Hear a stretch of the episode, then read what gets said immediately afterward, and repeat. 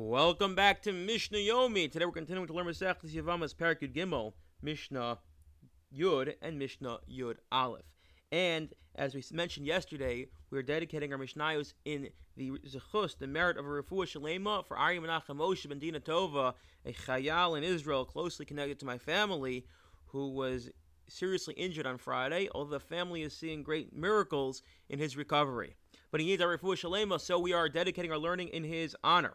And as I mentioned yesterday, I'm going to put in the show notes a link to a WhatsApp group the family formed where you can post about different mitzvos you're doing, learning opportunities that you are taking part in, uh, in a, all as a chus for him, and also to give chizuk, strength to the family when they see how Klal Yisrael is rallying for Aryeh's support. So then I'll put a link. You could just write in there Mishnah Yomi or whatever other mitzvah you are taking upon yourself, or you could just let me know. So our Mishnah begins continuing on the theme from yesterday. Pikras v'chareshes, a per, a woman who's healthy and a deaf mute.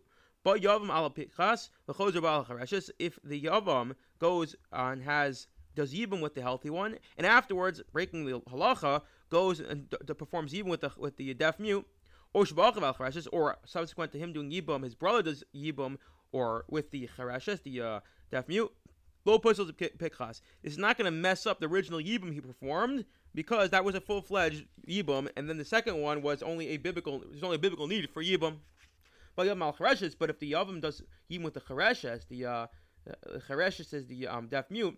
The chozbal because and afterwards does yibum with the the, the uh, healthy one. Oshbal because pasal chareshes can actually mess it up because because that, that was a biblical yibum versus the original rabbinic yibum. And now again, one more permutation, well, actually two more, but another permutation of this.